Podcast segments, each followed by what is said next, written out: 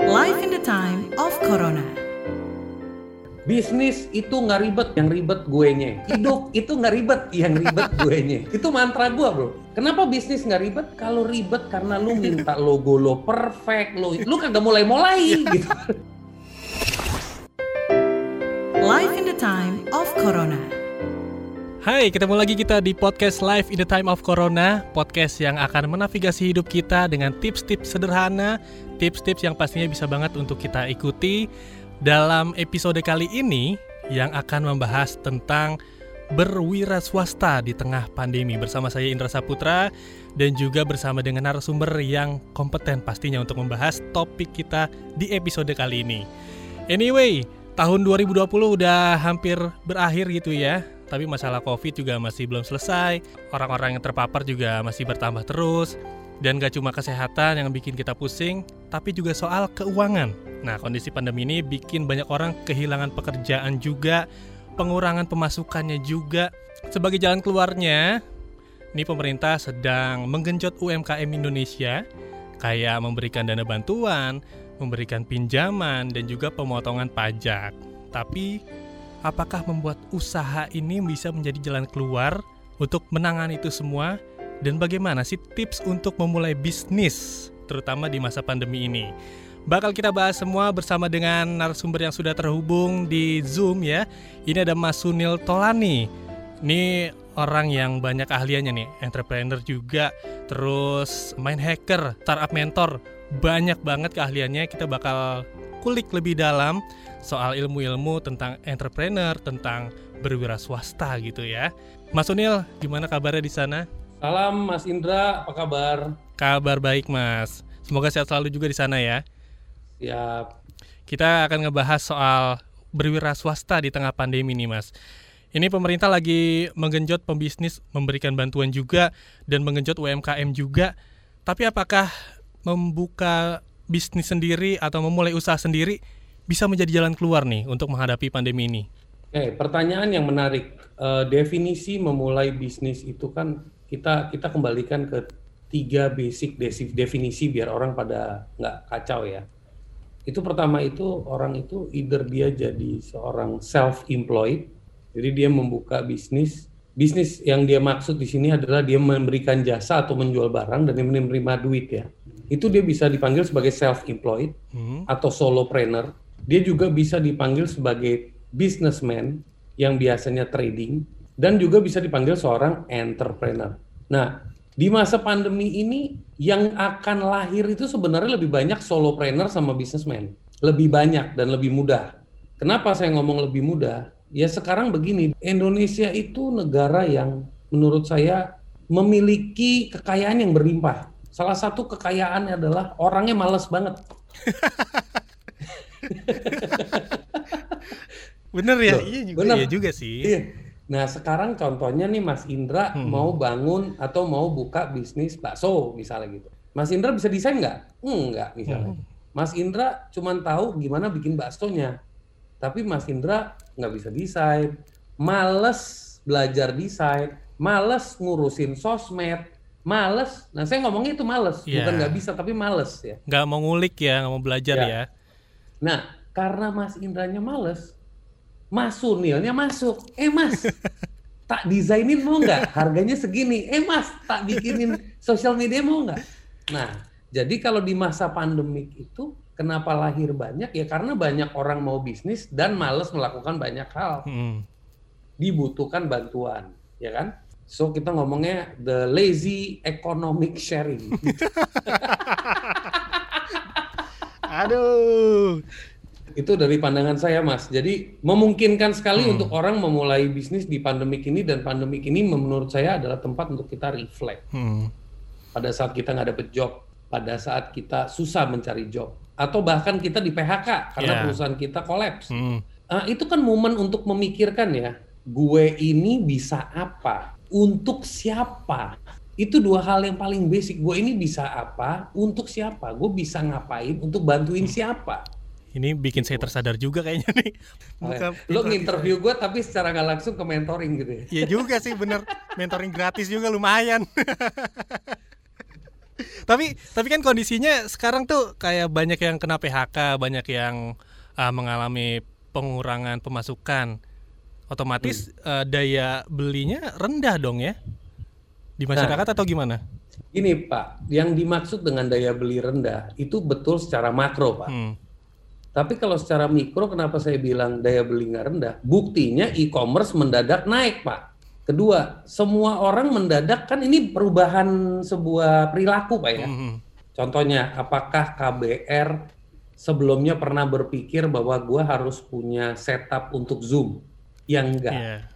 Tapi begitu udah harus ngomongin Zoom, oh gue harus beli webcam yang bagus, gue harus beli ini. Nah itu kan terjadi yang namanya economic economic growth karena ada needs, ada Iya. necessity. Benar nggak Pak? Nah terus kedua ngomongin tentang skill.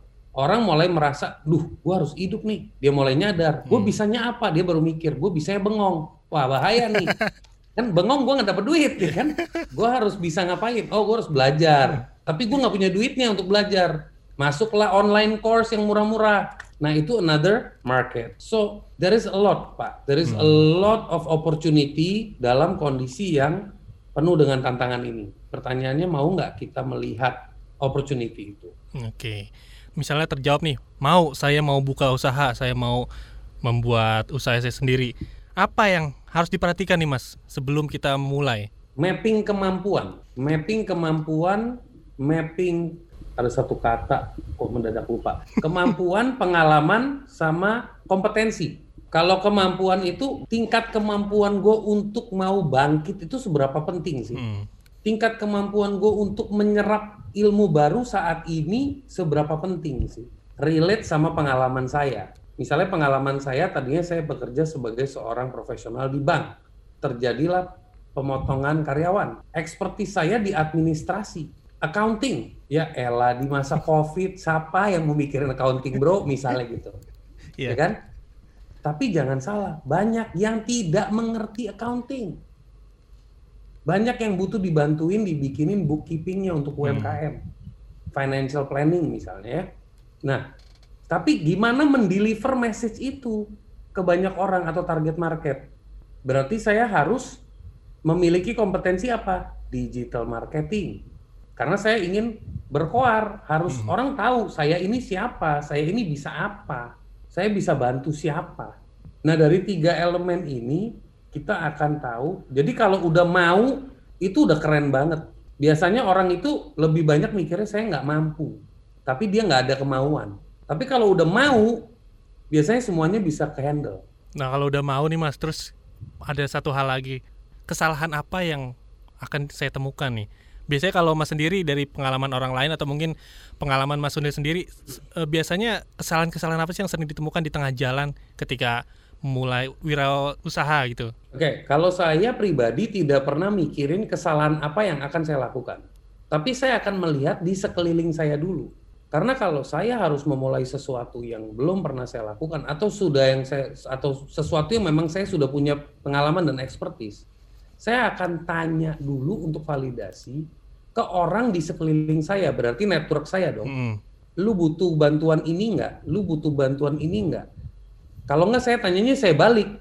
Lu sekarang lagi ada kendala apa sih dalam bisnis lu? Terus eh, dari sisi keuangan lu lagi isunya apa? Dari sisi keluarga lu lagi isunya apa? Karena manusia itu kan sosial bro. Ya, Dan dia itu nggak selalu melulu butuhnya makanan. Dia juga butuh asupan informasi, dia juga butuh guidance, dia juga butuh love, dia juga butuh compassion, dia juga butuh misalnya ada orang duduk di rumah enam bulan liatin muka bininya misalnya udah stres. Nah gimana caranya supaya lu lihat muka bini lu, lu nggak stres ya. gitu. kepikiran Itu jadi. informasi mahal gitu kan, misalnya gitu. Atau sebaliknya wanitanya ngeliatin muka suaminya udah enak gitu kan. Berarti kita harus melakukan survei atau observasi dulu kali ya? Benar, jadi bukan mikirin apa kesalahannya, tapi mikirinnya gue harus action. Cuman banyak orang, gue harus mulai dari mana? Ya. Mulai dari mana itu akan terjawab setelah kita tahu siapa yang mau kita serve, yang mau kita layani siapa. Dari situ ide-ide akan muncul. Oh dari 30 orang, 50 orang yang saya telepon, bahkan mungkin di Mas Indra di handphone kontaknya ada berapa banyak? Ada Seribu ratusan. ada nih. nggak? Ya. Ada Oke. mungkin seribu. Ya, I think by now dengan semua orang punya ponsel pintar, dia punya seribu minimum seribu lah menurut saya ya. Seribu kontak. Masa dari seribu kontak lu nggak bisa ngubungin 100 orang sih bro? Betul nggak? Tinggalkan pertanyaannya gimana cara kita merangkai pertanyaan sambil ngobrol santai. Bahkan kita bisa dapat ideas juga dari mereka. Eh bro, gue lagi blank nih.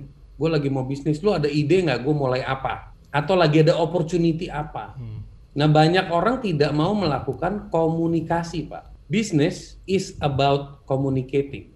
Oke, berarti kita yang pertama harus mau dulu, terus setelah itu kalau bisa survei dulu, observasi dulu ke lingkungan yeah. sekitar dulu lah ya, biar nggak yeah. terlalu capek. Yang ketiga yang pasti ditemukan di tengah jalan adalah konsistensi. Ini kalau kita nggak konsisten, bisa jadi uh, usaha kita sendiri yang terancam kita sering Betul. melakukan ini, punya campaign seperti ini, tapi tidak diteruskan.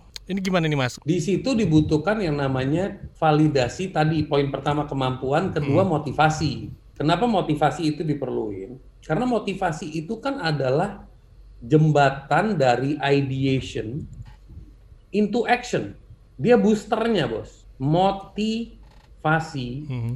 tanpa aksi menjadi motivasi So, motivation is about action. Nah, konsistensi itu kenapa bisa tidak terjadi? Dua hal, Mas. Satu, memang tidak punya reason kuat, makanya you tidak akan konsisten. Kenapa tidak punya reason kuat? Karena melakukannya karena kepepet, melakukannya karena terpaksa, dan you tidak mencintai apa yang you lakuin. You tidak menikmati kerjaan you sendiri. Kedua, distraction karena tidak ada kejelasan, tidak ada keselarasan antara pikiran, perasaan, dan tindakan, yang terjadi adalah distract. Mikirnya nyari duit, rasanya capek, tindakannya nggak konsisten. Bisa hmm. kaya nggak lu? Enggak lah. Bisa dalam mimpi mungkin ya. Ah. Aduh, iya juga ya. Nah, konsistensi itu penting. Dan satu lagi mas, sebenarnya mindset seperti apa sih yang harus kita miliki kalau kita pengen mulai usaha apalagi di masa pandemi kayak gini nih? Mindset yang harus dimiliki adalah mindset yang memiliki mantranya Brunil yang simple. Bisnis itu nggak ribet, hmm. yang ribet gue nya. Hidup itu nggak ribet, yang ribet gue nya. Itu mantra gue bro. Iya yeah, iya. Yeah. Jadi Kenapa bisnis nggak ribet? Kalau ribet karena lu minta logo lo perfect, lo lu kagak mulai-mulai iya. gitu.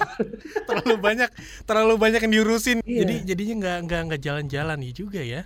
Gua harus bikin bisnis yang wah termotivasi kan hmm. dia bisa dapat dengerin motivator dia termotivasi. Kita harus memberikan yang terbaik untuk customer kita. Wah dia layanin customernya melebihi dari batas-batas yang wajar. Yeah. Dan sampai dia gitu melebihinya sampai dia baper sendiri sampai dia bilang tuh customer udah gue lakukan ya yang ribet lu bro bukan gue gitu. ya betul betul betul ya ya ya beberapa kali saya juga mengalami sih kayak apa gue nya yang ribet atau gue nya yang salah gitu ya padahal yang yang yang kita jalanin sebenarnya benar tapi kok kenapa nggak maju-maju gitu oh berarti ada sesuatu yeah. yang salah mungkin di diri kita sendiri yeah. aduh nih sebenarnya obrolan bisa panjang nih tapi waktu kita terbatas uh, terakhir deh Mas Sunil hmm. uh, kasih tiga siasat singkat dalam berbisnis terutama di masa pandemi begini oke okay. uh, eh, siasat singkat -hmm. pertama adalah jangan takut melakukan sesuatu yang baru kedua lakukan hal yang simple hmm. contohnya kita melayani orang yang butuh diketikin konten. Hmm. Kita melayani orang yang butuh didesainin konten. Bahkan kalau perlu kita bisa menjadi konektor. Artinya uh, kita punya teman yang jago graphic design, kita punya teman yang butuh desain, dan kita di tengah-tengah sebagai integratornya karena kita memahami kebutuhan teman kita. Kita yeah. yang mahamin dengan niat yang baik ya. Kita pahamin, kita yang bantu konsepin ke si desainer tersebut So, kita itu punya role dalam membantu orang achieve something. Bahkan sesimpel ngetikin. Hmm. Ngetikin doang. Orang tuh segitu malesnya untuk ngetik, Bro. Jadi pertama uh, jangan jangan terlalu kompleks. Hmm. Kedua, make it simple, make it simple. Ketiga, repeat. Repeat and repeat and repeat. Ya mudah-mudahan tips-tips tersebut bisa untuk membantu kita yang mungkin saat ini ada yang kena PHK, ada yang menjadi pihak-pihak yang pemasukannya berkurang dan pengen mulai usaha sendiri bisa melakukan ini itu tapi banyak hal di luar itu yang mungkin kita nggak ketahui kayak tadi banyak kasus yang ternyata kesalahannya adalah di diri kita sendiri yang terlalu ribet. Terima kasih banyak untuk Mas Sunil waktu dan ilmunya ini sangat bermanfaat. Mudah-mudahan teman-teman yang mendengarkan juga merasakan manfaatnya. Terima kasih banyak. Salam sehat untuk Mas Sunil dan Thank juga you keluarga. juga Mas Indra sukses buat KBR juga sukses. Yes, dan Mas buat Sunil juga teman-teman yang mendengarkan sukses semua. sukses juga untuk uh, podcastnya Mas Sunil ya. Thank you. Ini podcaster juga nih ternyata. Banyak banget kan? Banyak banget kemampuannya ya. Podcastnya boleh mungkin bisa dipromoin di sini Mas. Bisa Eh, mendengarkan di mana aja podcastnya namanya Oh, apa? bisa bisa di Spotify tinggal cari Mindset Merdeka. Hmm, Kalau di IG bisa ketik eh, Sunil Tolani Hmm. atau @nil Tolani.